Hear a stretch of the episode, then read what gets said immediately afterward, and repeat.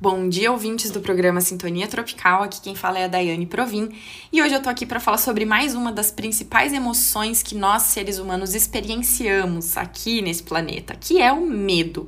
O medo e como ele pode afetar o nosso corpo físico. Então, falando aí sobre as emoções e a influência delas, disparado, o medo é uma das emoções que eu mais vejo nos meus atendimentos por aqui. Saiba que sentir medo é completamente normal, inclusive é uma forma de proteção. E dependendo da situação em que nos encontramos, por exemplo, se eu for uma pessoa que vou atravessar uma rua movimentada, o medo é um dos sentimentos que vai me proteger de eu atravessar a rua de uma forma inconsequente, podendo aí ocasionar um acidente, podendo até me machucar e até mesmo morrer. Então é dessa forma e de muitas outras que o medo ele serve para nos proteger. Mas quando que esse medo se torna anormal? É quando é, existe o medo de tudo, sempre, tempo todo, para qualquer coisa. Se eu precisar tomar uma decisão, eu tenho medo do que aconteça. Se eu precisar falar com alguém, eu tenho medo de falar com alguém. Eu tenho, eu tenho medo, eu tenho medo, eu tenho medo. E a longo prazo esse medo também ele vai desencadeando algumas reações do nosso corpo.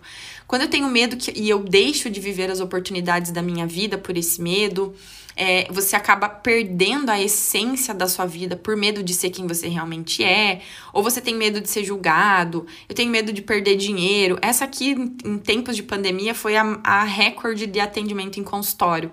Eu tenho medo de perder o meu emprego, eu tenho medo de perder o meu marido, a minha esposa, enfim. É, a pergunta que cabe aqui para você refletir é: o que você deixa de fazer na sua vida por medo, né? Uma pessoa medrosa, muitas vezes, ela se torna uma pessoa muito negativa. Então, não apenas com ela, mas também com os outros. Então, é, é aquela pessoa que nada vai dar certo, ela fica doente, ela não consegue seguir a vida, ela fica estagnada e ela sempre está paralisada no medo. E um medo a longo prazo, aí, de uma forma desequilibrada ao extremo, pode sim vir a causar a síndrome do pânico, que é a junção de vários outros sintomas. Mas falando do corpo físico, segundo a medicina chinesa, nós afetamos diretamente a saúde do nosso sistema urinário, do nosso rim e da nossa bexiga.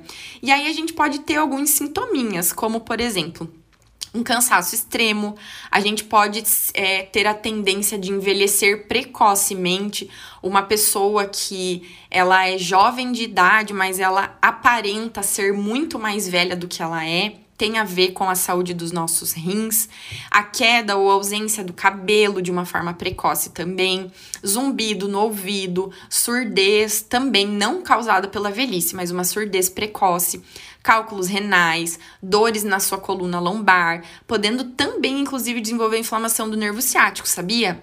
É lógico que isso são possibilidades, não quer dizer que todas as pessoas que sentem medo vão ter todos esses sintomas, mas isso é só para colocar você para pensar aonde é que o meu corpo está querendo dizer que eu sou uma pessoa medrosa. E aqui, mais uma vez, eu deixo a pergunta para você: o que você anda deixando de fazer na sua vida por sentir medo?